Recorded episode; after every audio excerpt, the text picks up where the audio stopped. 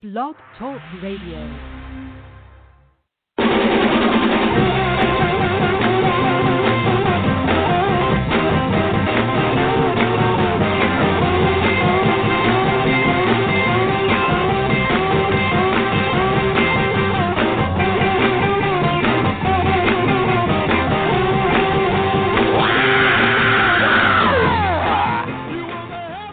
Everybody, recruiting animal here on June 3rd, 2020. June 3rd, 2020. Okay. Uh, a totally irrelevant introduction, but I'll try to make it quick, okay? Remember in 2016, there were lots of celebrities saying that they would move to Canada if Trump got elected, and in the end, none of them did. Well, people are doing that again. Okay, this morning I saw a guy who moved to the U.S. from Canada, and he wrote that his great grandparents came to Canada because they were being persecuted in Europe, and he himself left Canada 32 years ago for a better life in the United States. But now he says he may need to repeat the journey of his ancestors, right? and go back home. I bet him a thousand dollars that he doesn't. Canadian dollars. I'm not that confident. Only Canadian. But here's why. Okay, I'm so confident. I, you know, I just said I wasn't, but I am. Anyway, Canadians know that the United States has always been more violent and has more racial problems than Canada, and we actually take great pleasure in looking down on the United States, okay? And he knew that when he left. We think we're so much better than them. He knew that. Plus, in the 80s, when he went to the U.S., lots of Canadians believed that the United States was being run by a warmonger and there were lots of scandals on Wall Street. Remember, the uh, media was saying that the uh, general culture there is me, me, me. It's greed and the yuppies. He still went.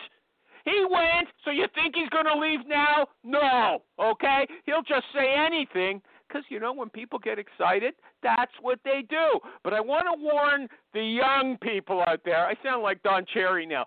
Listen, young people who haven't been around very long, I want you to know better. When you hear stuff like that, don't believe it, okay? Now, Jerry, Jerry, what show is this?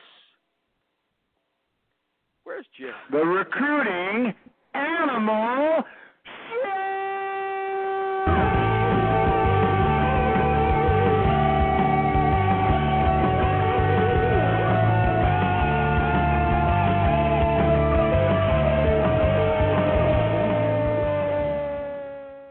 Thank you, Jerry. That wasn't really Jerry. It was the tape. He didn't tell me he wasn't showing up.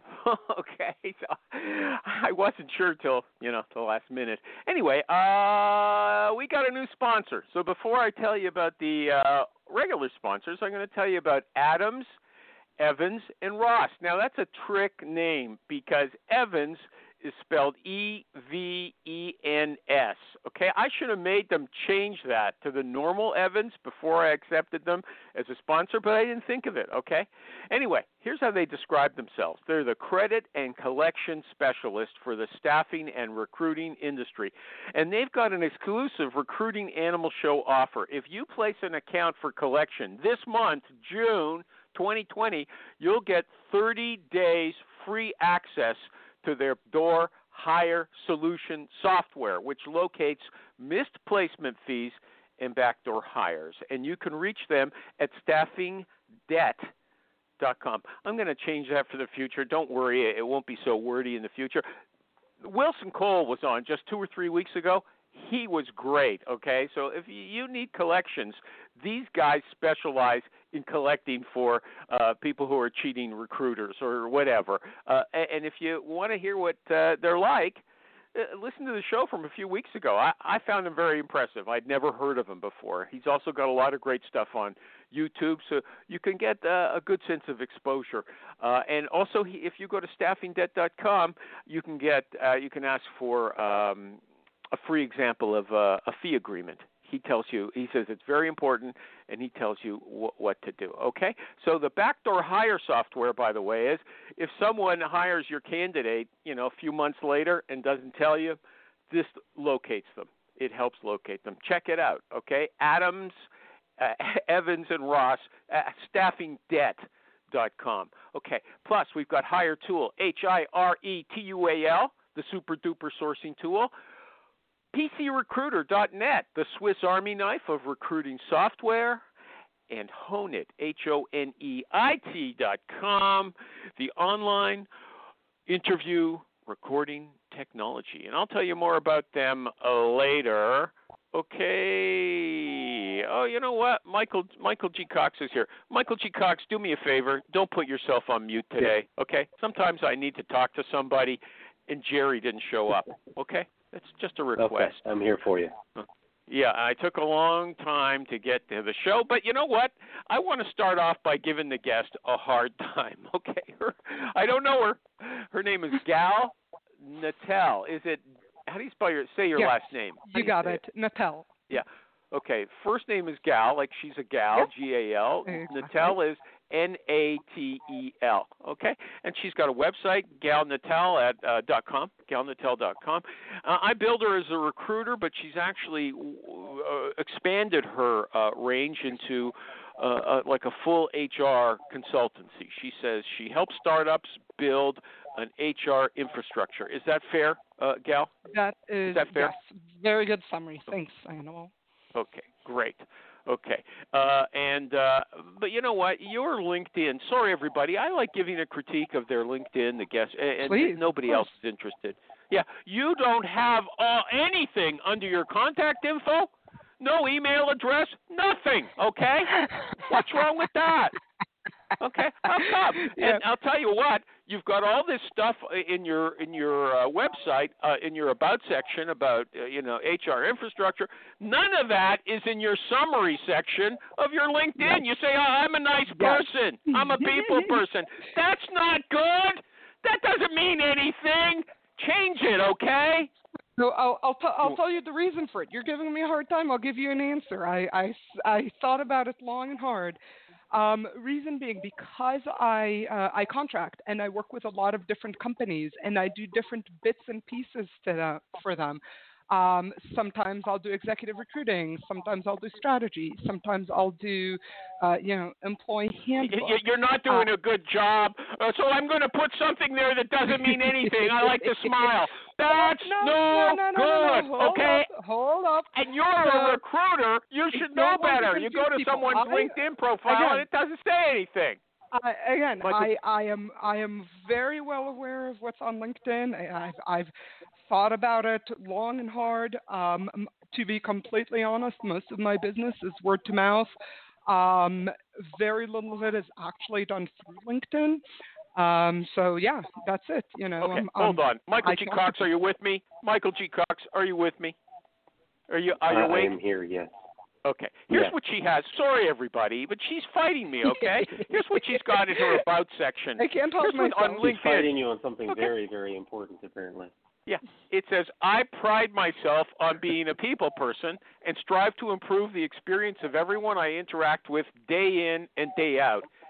Is that what you want to see when you're looking for an HR contract person on LinkedIn or a recruiter, Michael G. Cox? I I don't know. I'm I'm not ever looking Oh, for I, either know, I a knew you'd chicken out.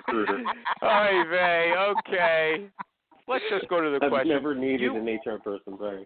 Okay, you you, you can't. You know You're- what? you're he's also he, he here he is. He's a recruiter, and he's saying, "I don't know. Oh, oh, she's outside of my uh, wheelhouse." what a cop out! If if if she if she's going to lead with anything, I would say you know explain the three major headaches that you're solving on a daily basis.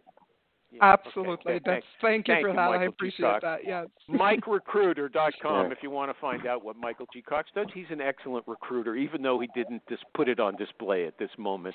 Okay, now, now you wrote an article on your Mhm. blog. Yep. Although I have to tell you, I read an article by you on LinkedIn. You said, "Man, I am going to write so much on my blog." You've only got about six short articles there. Okay. Do you know what so- happened? I had a baby. No, I don't want to hear about it either. Let's just up get to this, okay?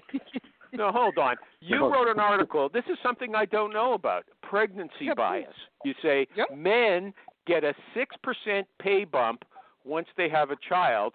For a woman, each pregnancy shaves 4% off the salary. Uh, You don't explain why that is, and you, you don't say how it's significant for recruiters. So why don't you tell us that now? Of course.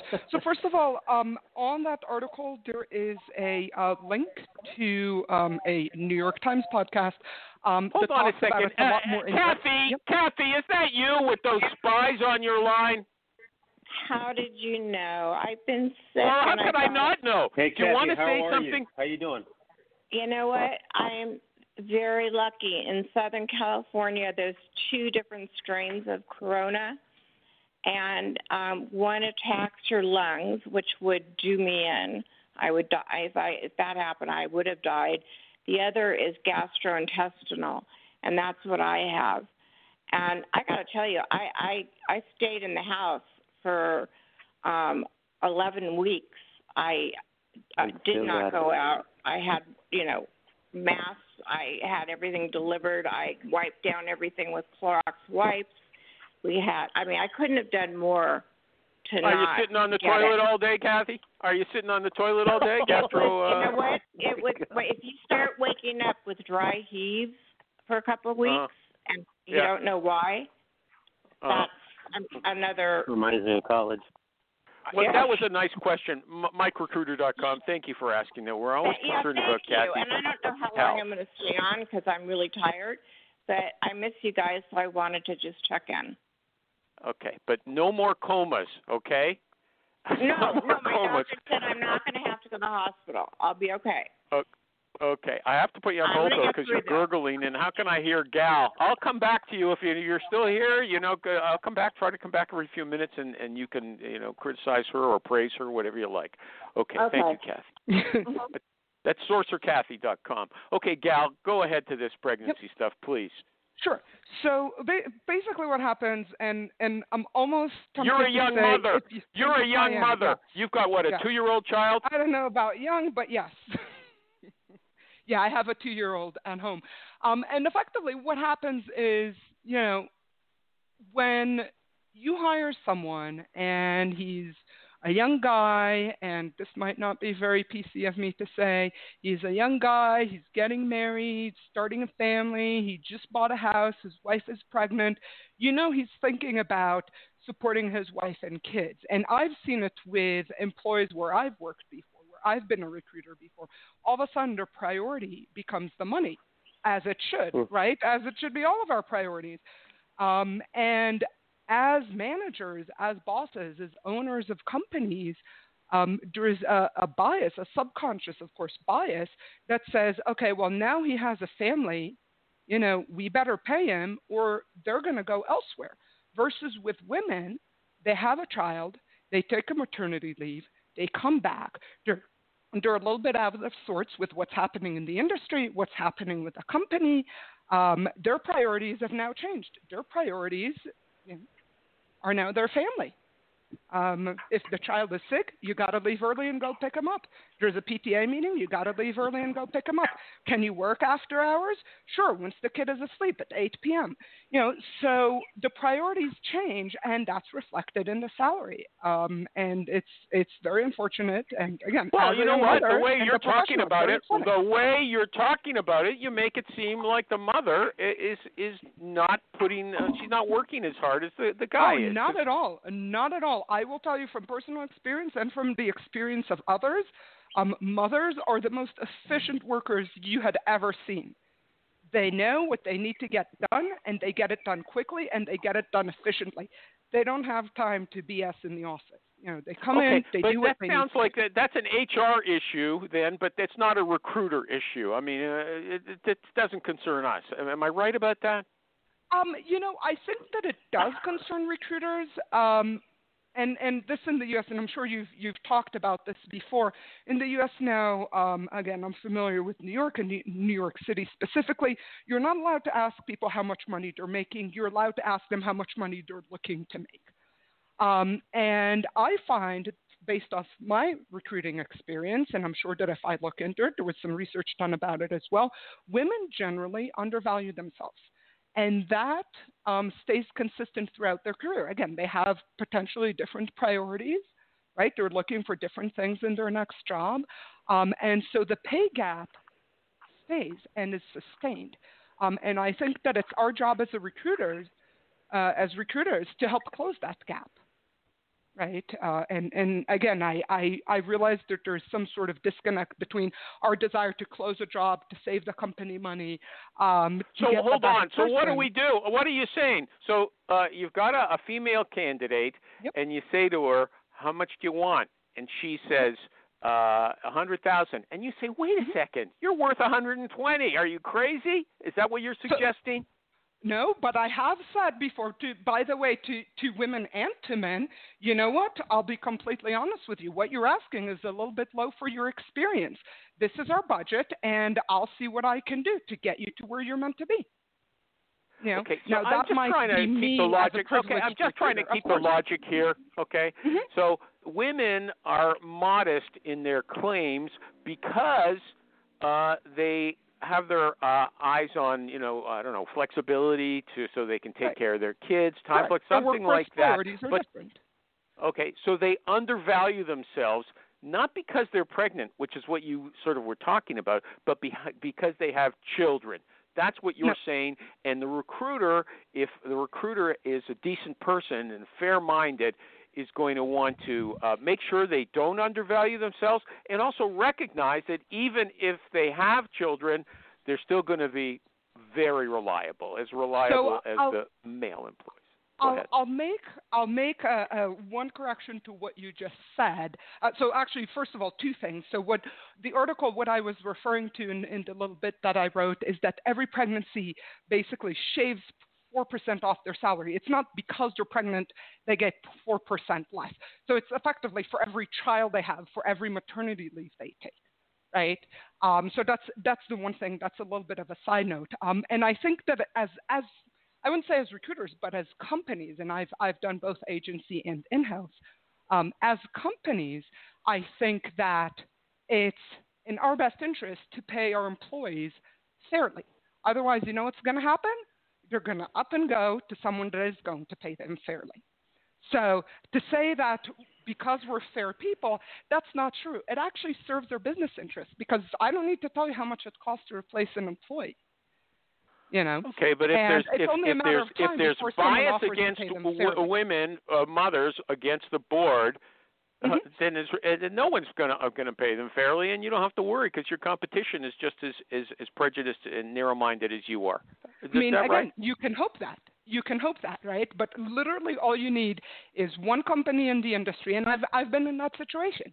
I've been in the situation where our competitor, you know, said, "This is what we're going to pay, and we're going to pay better than you, and we're going to pay that to everyone across the board. And whoever we have on the books right now that's not making that, we're going to give them a bump because we don't want them to leave." Yeah. Okay. Does so anybody? There's other recruiters here. Anybody want to comment? Uh, do they notice that women are asking for less than men? MikeRecruiter.com. Want to help me with that? Yes, I, I've seen it. So when I was on the corporate side, I saw that um, occasionally. I'm not going to say frequently because you know sometimes maybe I didn't even notice it, but I did. I did see it happen occasionally, and the you know to to the testament of the, the even the president that I was working for um, again when I was in corporate he would often make sure that everything was everyone was being paid equally and if a candidate asked for less than what we typically were paying they would receive a nice little surprise well I asked for this base salary of let's say forty thousand, and they ended up at fifty two thousand as a base salary. Yep. So okay, let me ask something they, here. They, weren't, uh, they weren't Gal, trying to save a yep. buck. Yeah, yeah absolutely. Mike, I'm, I'm with G, you, and I've been in the same situation. Okay, Michael. G. Cox. Wait a second. Michael G. Cox uh, is a sales recruiter. Okay, so yep. I'm wondering if women who are applying for sales positions are actually going to be more assertive. Uh, they're they're that you know more. Uh, I don't know. Uh, I, I don't know what term to use. It's going to be okay, but they're more assertive in terms of uh, what they want. Okay, Mm-hmm. and, and they put themselves forward harder. I'm just wondering if there's a difference between women in different professions, specifically sales in this case. Sure. So that's that's actually a really good question. I have done a lot of uh, senior sales recruiting in the past, call it five years. Um, and I do find that, um, generally speaking, women um, don't play as much By the way, if you could stop doing all that sales recruiting, that would be great. I, I don't know about that, but we, we can talk about that after. Um, you know, All but right. I, I do find that um, what they look for and the questions they ask and what they put emphasis on um, oftentimes is different. You know, and I, I'm thinking back on the last uh, three uh, senior Examples, examples. executives. The theme of this show is examples. If you make a general Absolutely. statement like that, Yeah, yeah, yeah, prove yeah, it. Okay. absolutely. So that's exactly what I'm saying. So the last three uh, senior female senior sales executives that I've recruited, um, which would have been Q3 and Q4 um, of 2019. And, and side note, I had mentioned this to Animal. I, I just moved, so my head is, is not in the right place right now. Um, but um, all three of them, one of them, um, it was really, really important for her to get enough vacation days so she can go visit her grandkids in Florida. Um, and she negotiated additional um, additional time off. And you know what? She got paid then um, her male equivalent in the exact same role that didn't negotiate for that because she made that a priority for her and she took a pay cut because of that. You know, and what's going to happen is when she goes into her next role, that's going to carry over. Now go and explain that you know you want a Mhm. 25 percent Okay, pay you know what? But those weren't her. Wait, one minute ago we were talking about a mother with young children. Now we're talking about a grandmother. It's a Of course. completely So different again, I'm. I'm giving you uh, no, no, no. Look, and and I'm giving you. We're we're No, talking still about women. and I think that that carries over, right? Um, Michael you know, G. that- Cox. that- well, uh, uh, Michael G. Cox wants to say something. Go ahead. of course, please. No, I was going to say animal. It doesn't matter. It's still we're, we're still talking about women and differentiation and pay grades. Well, are you saying, Michael G. Cox, that no grandfather would actually ask for his time off? I mean, uh, we're not talking here about a woman who has to go to PTA meetings, has to pick up her kid, which is what we were talking about before, okay? Uh, no, I, I Okay, think give me another example. Okay, I made my point. Of course. Give me Of another course. example. Give me Happy- another happy to example. give you another example. Happy to give you another example. Um, I hired a um, an inside a senior inside sales business development executive. Um, it was a remote role. Um, she was based in upstate New York. We didn't really care where she was based. Um, and we hired her. And when I first spoke to her over the phone, I'm having this 10, 15 minute conversation with her. Um, and I'm loving this candidate. She's amazing. She has the right energy. She has the right attitude. She would fit in really well with the company culture. Um, and then I'm kind of dreading, okay, let's talk about pay. Where are you? And my jaw dropped where she told me what her compensation was. Um, you know, we're we're talking about a woman that has uh, over 20 years of experience uh, doing business development. And animal, I've hired guys with six years of experience doing the same thing that earned thirty thousand dollars more than she did. Well, well, it was a great. It was a, a, a, a present for you. That's fantastic. But mean, we actually ended up, right? we actually we we ended up hiring her and we ended up paying her what our budget was, even though she came in well below budget. We gave her a Uh-huh, nice okay. pay bump, and she's absolutely loving her job, and everyone is loving her. Um, you know, so can I explain why was she making so much less than her than her male peers? I can't because I wasn't there. I didn't hire her for her last job or for the job before that. But all I can tell you that when she came to the table and I spoke with her and I said, "This is a great candidate," you know, and she told me how much she was making, I I was, you know, I was okay, a little upset let's cut this that. one short. Let's cut it short. We're going to do a brief ad, then we'll, we'll then, then we'll move on. Okay, everybody. StaffingDebt.com, our new sponsor. If you're a recruiter, they specialize in making sure you get paid. If someone tries to cheat you, to put it bluntly, they're the people to go to. And listen to the just a few weeks ago, Wilson Cole, C O L E. He's great. He's very articulate, uh, and I've never worked with him, but Rich Rosen has, and he says he's very good. Okay, staffingdebt.com. Hiretual, H I R E T U A L. the sourcing software that everybody raves about on Facebook. All the great recruiters, all the great sourcers, they like Hire Hiretual. Honeit, H O N E I T dot com. It records your interviews in audio, records them in video. It creates a full searchable transcript, and it also creates clips of the key questions so you can send those off to the hiring manager. She can listen to the candidate in his or her own words. Sell that sizzle. And finally, our good friends at PCRecruiter.net. Man, if you're a kitchen table recruiter in your mother's basement, they love you just as much as if you're in a big office tower. Not that anyone's in an office tower right now, but if you're on a big recruiting team in a big office tower in a big company, they love you too, okay? They're very flexible. Michael G. Cox knows they're configurable. And if you don't know how to configure your own software, they'll help you. Yeah, configurable. Thank you, Michael G. Cox. Okay. Okay, but you know Michael G. Cox doesn't agree with me either. Like he's like Jerry disagrees with everything I says, but just in a more mild, uh, a mild way. okay, back to our guest, Gal Natel. So uh, she is a recruiter, obviously, but she's also uh, someone who sets up HR processes specifically for startups okay? And you said that the the onboarding process at a startup is uh, really important, but it sounds like it's it's uh, handled generally in a negligent manner. Is that true? And how does it affect recruiters, if so? Uh, so from every interaction that I've ever had um, with hiring managers at startups, um, even starting at the recruiting process. You know, um, I get hiring managers that this is their first time hiring. They might be a co-founder, they might be a buddy of the co-founder that you know helped set something up, uh, and now for the first time in their life they're hiring. They don't know what they're doing. They don't know how to do proper onboarding, um, and that hurts the user experience. In this case, the candidate's experience right? Um, when you go into a company day one, you don't have your computer set up. You're, everyone is kind of fumbling. They don't know how to answer questions about your medical insurance, about everything, you know, whatever question you have, your 401k, whatever the case might be. You know, you leave the office, you go home, and you're like, what was that? What did I just do? yeah. What what was that? Are these guys going to make it? Like, is this company going to fall apart in a month?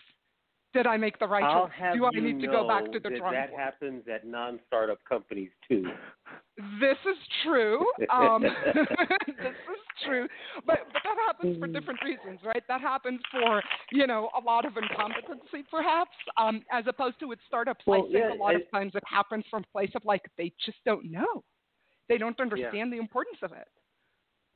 I, I think at, at larger or, or uh, older organizations, it happens a lot because a lot of that process was held by a person that left three months ago, and there was it's like, hey, well, Judy left.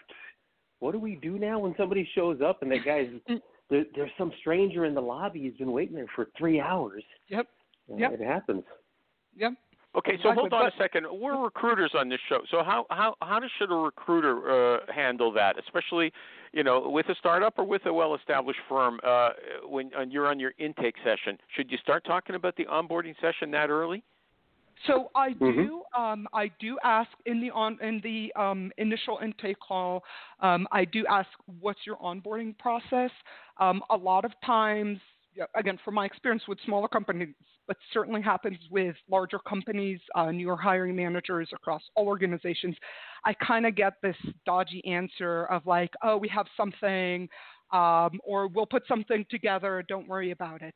Um, and I think that it's our job as recruiters to first manage expectations with the candidates, um, and second, um, manage the hiring manager. Uh, and that's really difficult because, frankly, like it's not our job to help them do an onboarding process, or it might be my job, but it's certainly not your job, right, as a recruiter to help them create an onboarding process. But it serves you. Um, and on the flip side of it, help ma- help manage the candidate. Let them know that, like, hey, look, you know, the hiring manager, uh, she just started a couple weeks ago. She's still figuring out the onboarding process, but don't worry, we'll make sure it's airtight by the time you start.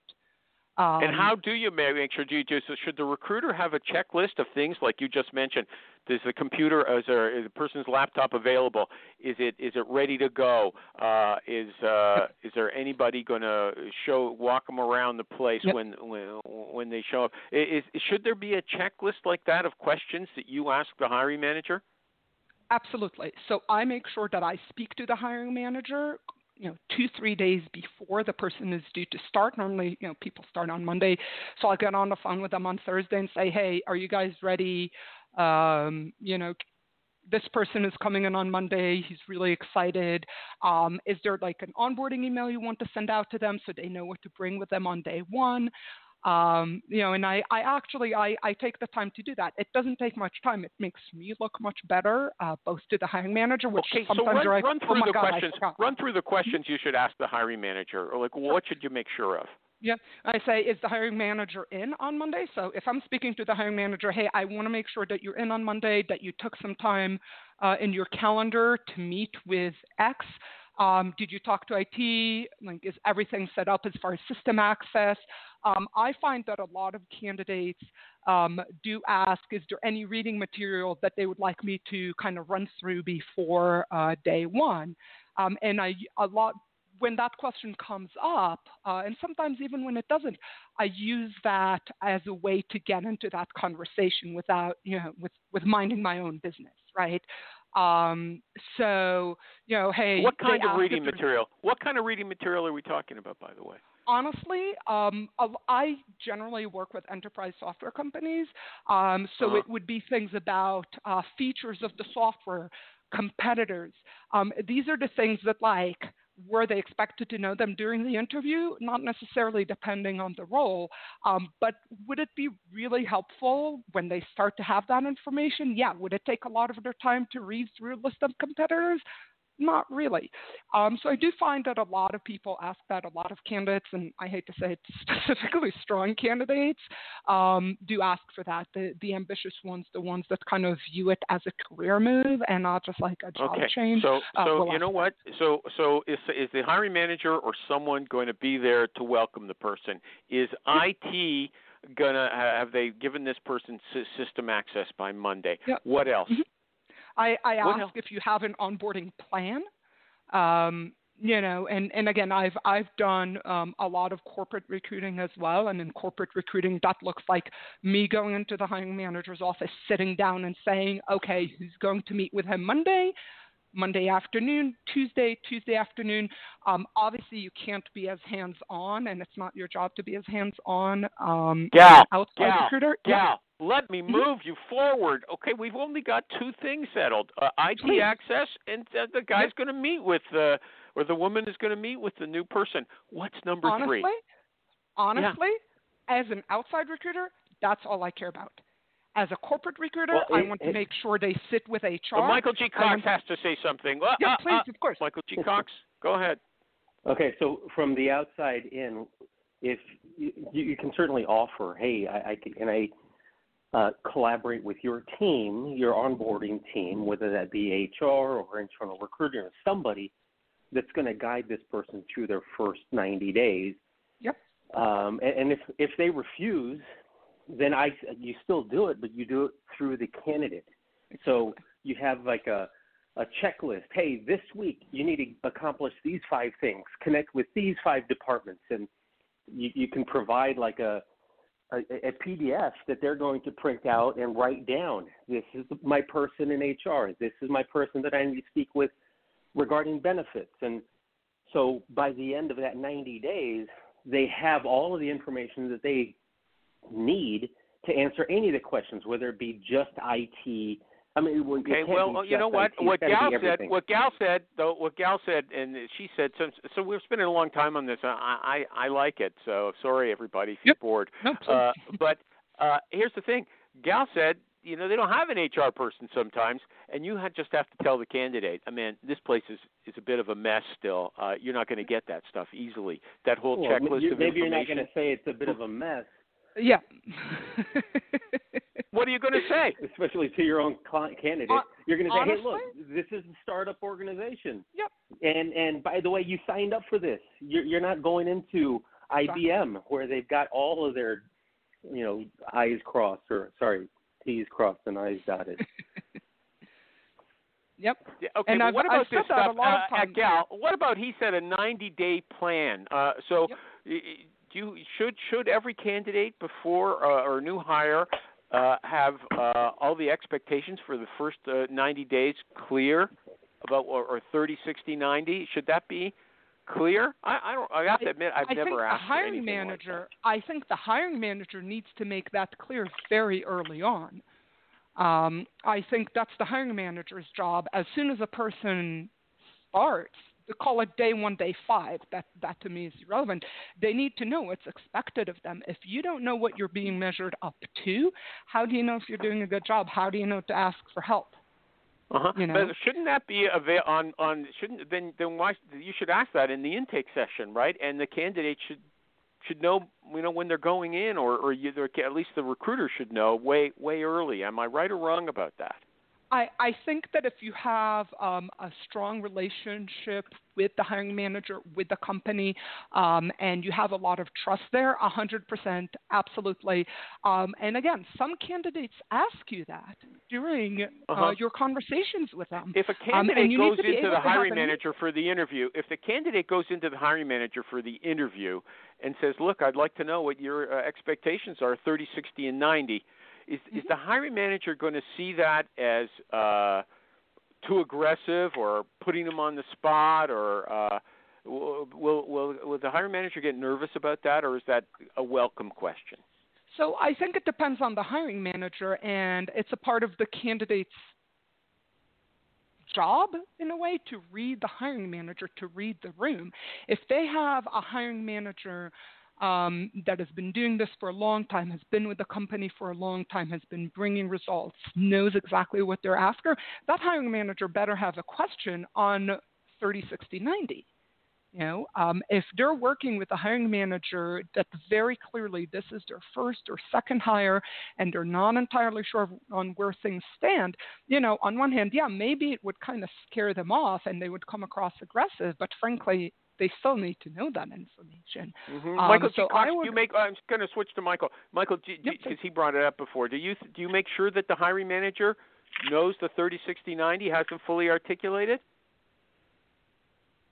Again, if going from the inside from the outside in, if they'll allow me, yes, happy to provide a quick. Like I, I have a 90-day plan that I'll provide a candidate when they're going into an organization. I'm happy to provide the same plan to the hiring manager and say, by the way, this is what they're going to be looking for in their first week, and then their second week, and, and it goes through. And and if you want, give them all of the stuff that's there that's on this list up front. But not Hold on, I'm not sure. Are, are you giving the that. candidate 30, 60, 90, or are you giving the company the Yes. candidate's expectations? I'm giving the candidate a 30, 60, 90 that's going to include everything from like, hey, here's your first 90 days, you know, your boss, your role, your success, and then and then moving forward after 91st day. Okay, I was And- thinking more. It was like quota. How many how many co- connections? You, the metrics for your your your first little while. I'm going to do an ad, everybody. No, no, Another uh, short is- ad. Hire is just tool. for Uh, uh, onboarding. uh, uh. Don't talk over me, Michael G. Cox. I didn't ask you to be exactly like Jerry. Okay. Go ahead. Hiretual, H I R E T U A L, the super duper sourcing tool that everybody raves about. All the great recruiters, I, I'm not lying about that. Go to Facebook, go to any discussion group. They all love it. Hiretual.com. Honeit, H O N E I T.com, the online interview recording technology, audio, video, uh, searchable transcript, plus clips that you can send to the hiring manager. Honeit, H O N E I T dot com, and pcrecruiter dot net the super configurable recruiting software that's good for kitchen table recruiters or super duper big companies, okay? Because it's very customizable for any kind of recruiting as well. pcrecruiter dot net And our new uh, sponsor, Wilson Cole, over at, I'm just going to give you staffingdebt.com. Staffingdebt.com. They are focused on doing collections for recruiting companies. Okay, Gal, still yes. with me? Still here? No, you know you're a good guest. Okay, I think you, I just want Good. to tell you you're easy to talk to. Okay, you like to talk. I have to guide you sometimes, but that's Told normal. Okay. I'm not a good guest. You're chatty. I like that. Okay, so that's good. And uh, we're talking about things that we've never talked about at length before. Okay, maybe because Jerry's not here, he wouldn't normally let me go on this far. But uh, I, you gave me a lot of ideas about uh, about ongo- on- onboarding. So so did uh, Michael G. Cox. Okay, okay. What about this? I got a letter today, an email from uh, a woman. I won't mention her name, uh, but essentially, she's inviting me to uh, use uh, what I assume is an offshore recruiting uh, team, and she promises 40 to 50 percent savings. Okay. Now, I've read recently that uh, all this working from home for recruiters ha- ha- has convinced uh, employers that they don't need recruiters in the United States or Canada or, or any first world country. They're going to realize pretty soon that they can just ship it off someplace else for half the price or less. What do you think about that? Do you have an opinion? Uh, oh boy, do I. Um, so uh, I do have an opinion, and I think that while call it the a lot of the back end um, can be done offshore. Um, a lot of the work recruiters do is focused on the uh, candidate's experience, and I think you can't really get the same experience um, with a team that's offshore um, you know, the, the kind of casual conversations that happen in the middle of the work conversations, I think that brings a lot of value. From my experience, it brings a lot of value to the process.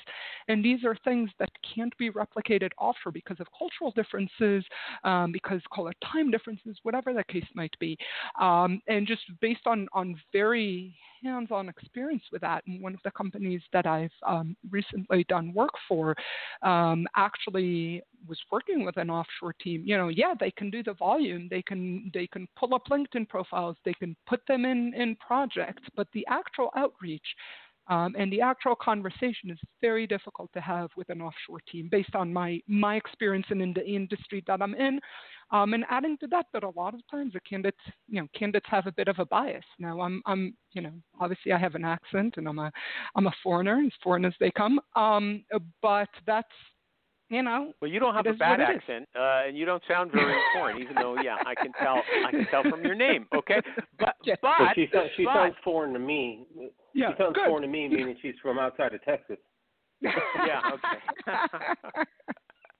okay, hold on a second. You know what I what I get I get from people listening to the show? They say, You don't sound like a Canadian. I, I, they think I'm supposed to sound like you know they do on uh South Park. On South you know? Park, Okay. yes, but you don't Yeah. say a boot. A boot, yeah. You know, I, I never heard it until South Park. Okay. okay, but but here's here's the here's the thing with with what you just mentioned uh, about conversation. Okay, and uh, maybe uh, that fits into the building rapport uh, category. Is casual conversation, you know, the ability to chat with people, is that important, or is it just important to say this is what they want, especially for these IT jobs? These are the skills they want where have you done them? This is what they're paying. Is that the only important thing? How important is chit chat?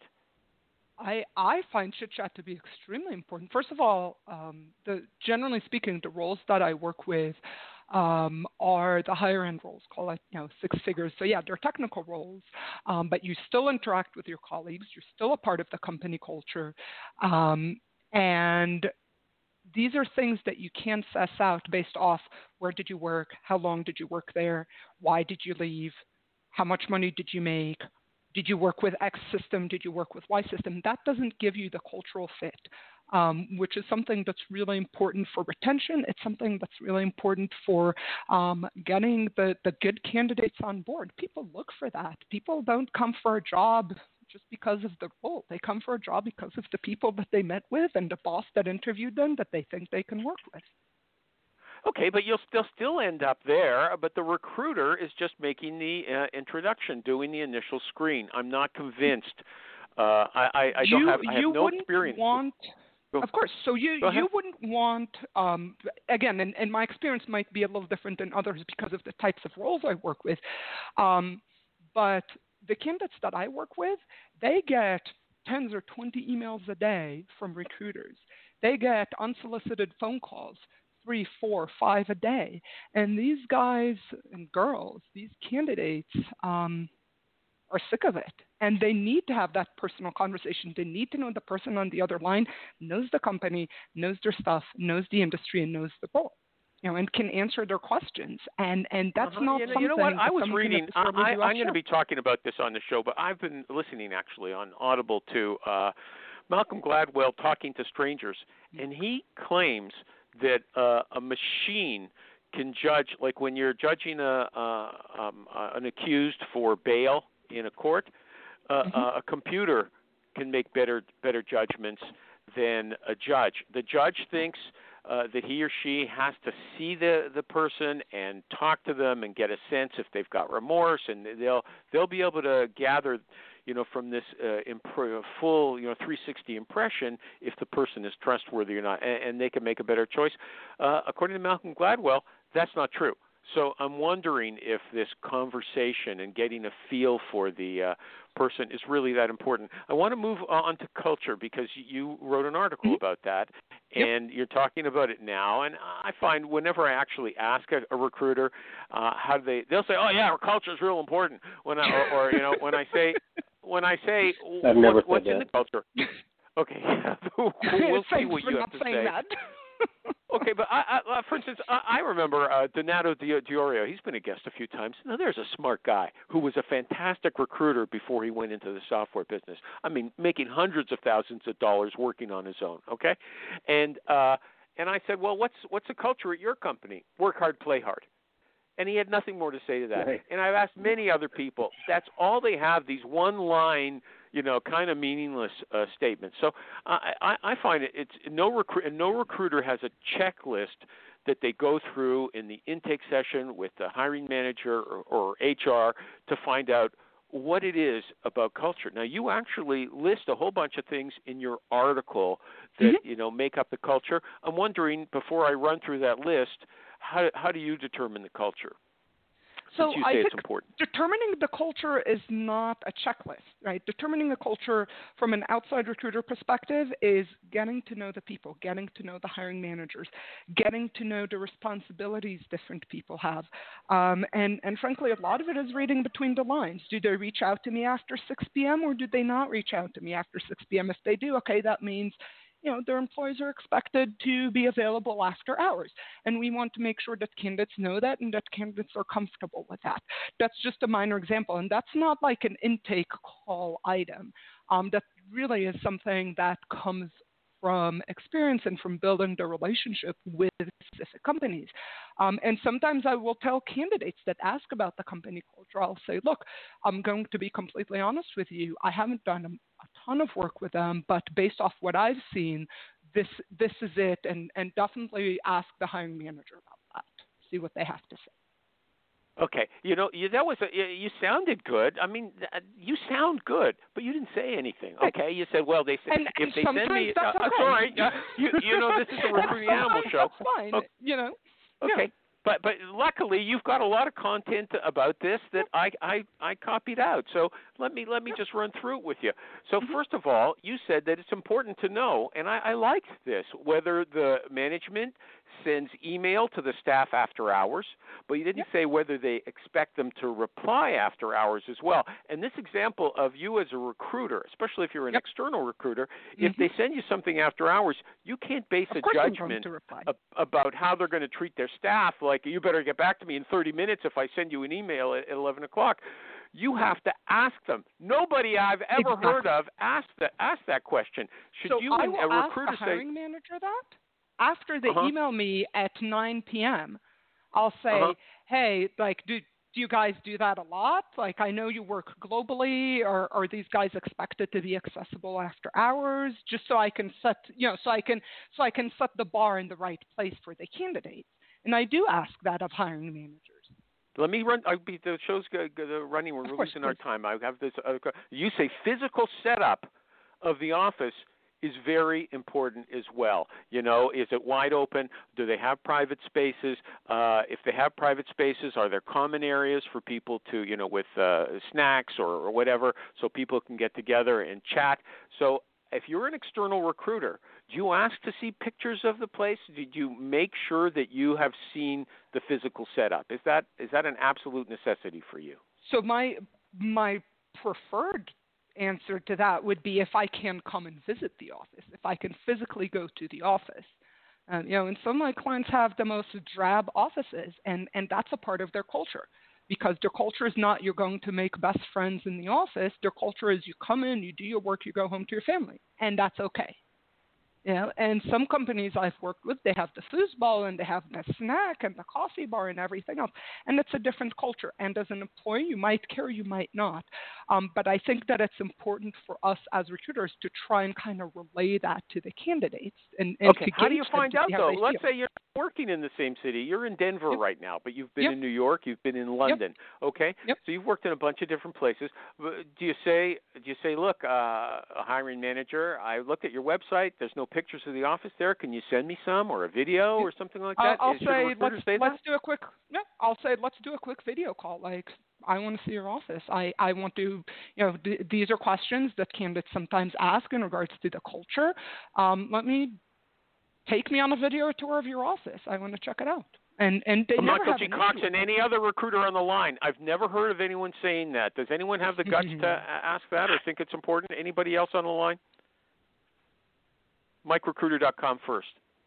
Wake up. Yeah. So, yeah, and I'm here. I wanted to see if somebody else would pipe up. Um, no, I, I, I really don't ask for a tour or, or you know, uh, an opportunity to visit. But then again, I don't have very many clients right now. So,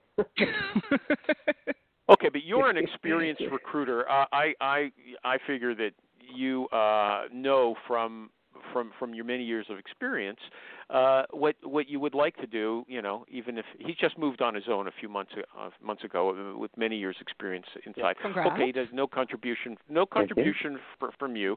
Okay, let's just uh, stick with this. Uh, Mike, let, let me ask you a question though, and, and I think this would help.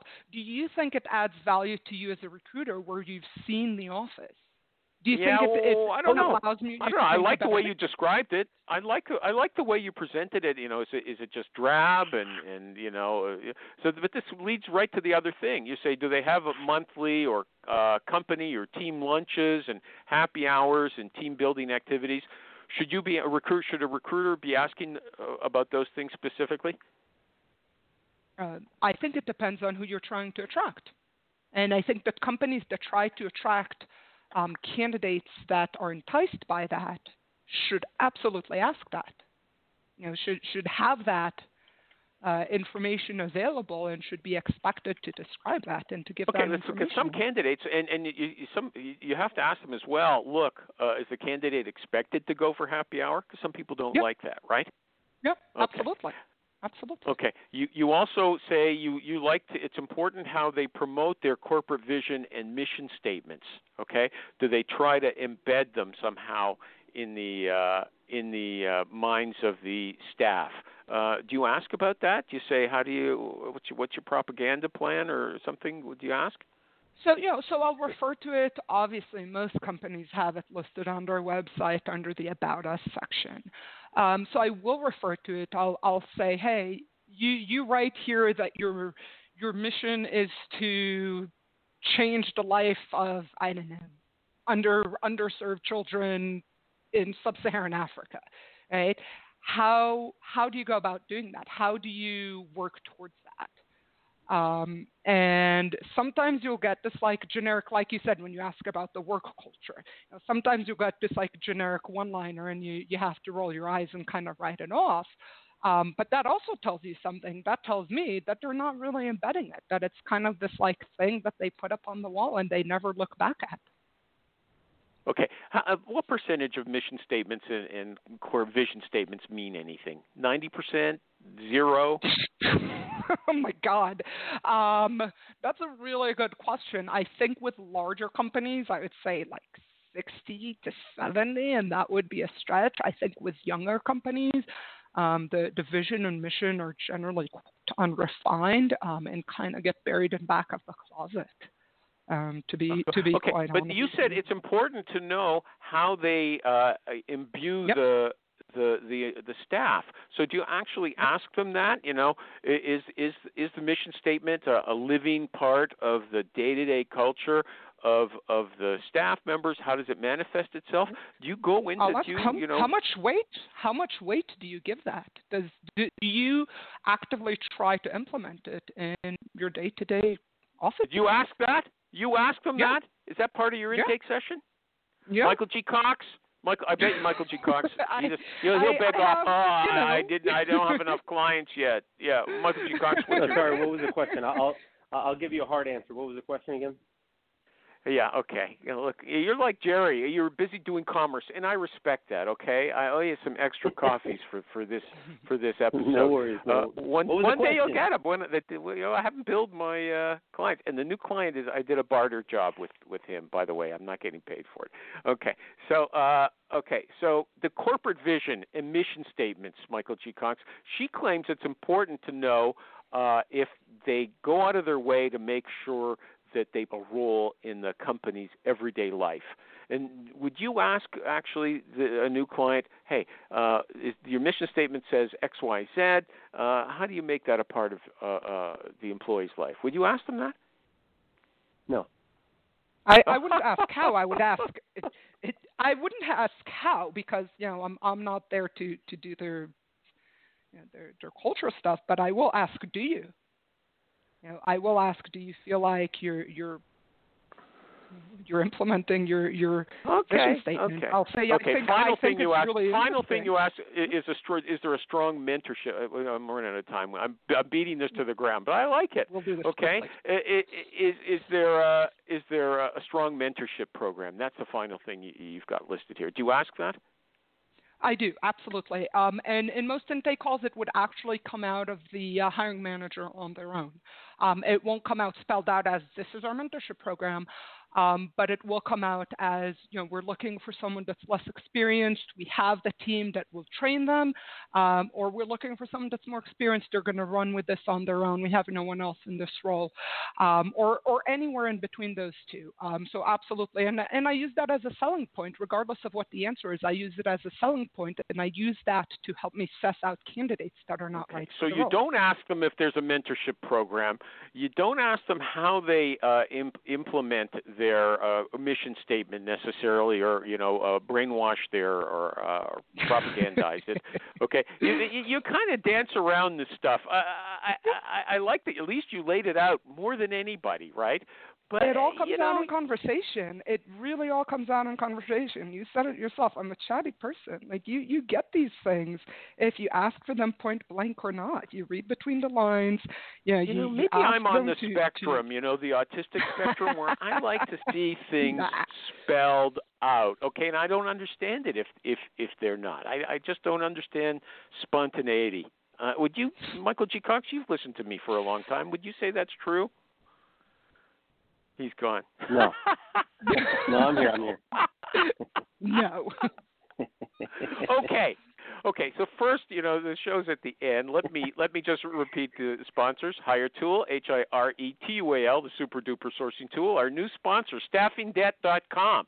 If you need a collection, and they also have this backdoor software that detects people who are cheating you, okay? And then they'll go collect the money for you. And it's specifically for recruiters. Staffingdebt.com, Honeit, H O N E I T.com, the online interview recording technology, and PCRecruiter.net, the Swiss Army knife of recruiting software. MikeRecruiter.com. He's a great guy. Check him out. He's a sales recruiter, okay? And Gal Natel, uh, G A L N A T E L, recruiter and contract uh, HR person specifically for startups. Is, is that a is that a fair uh, description? I'll take Yeah. it. I'll take Okay. it. Sure. Now I'm going to advise you just finally fix your LinkedIn profile. But you're Yeah. telling me you, you got so much business from word of mouth, you don't really need to do that, right? Am I right? Is that what you knock, said? knock on knock on wood. Uh, yes, but you know, Okay. you, you, Next time you, come you're back, right I will right. ask you You about business development. I, I will ask you about business development. Okay. Hey, Sure. everybody! Thank you.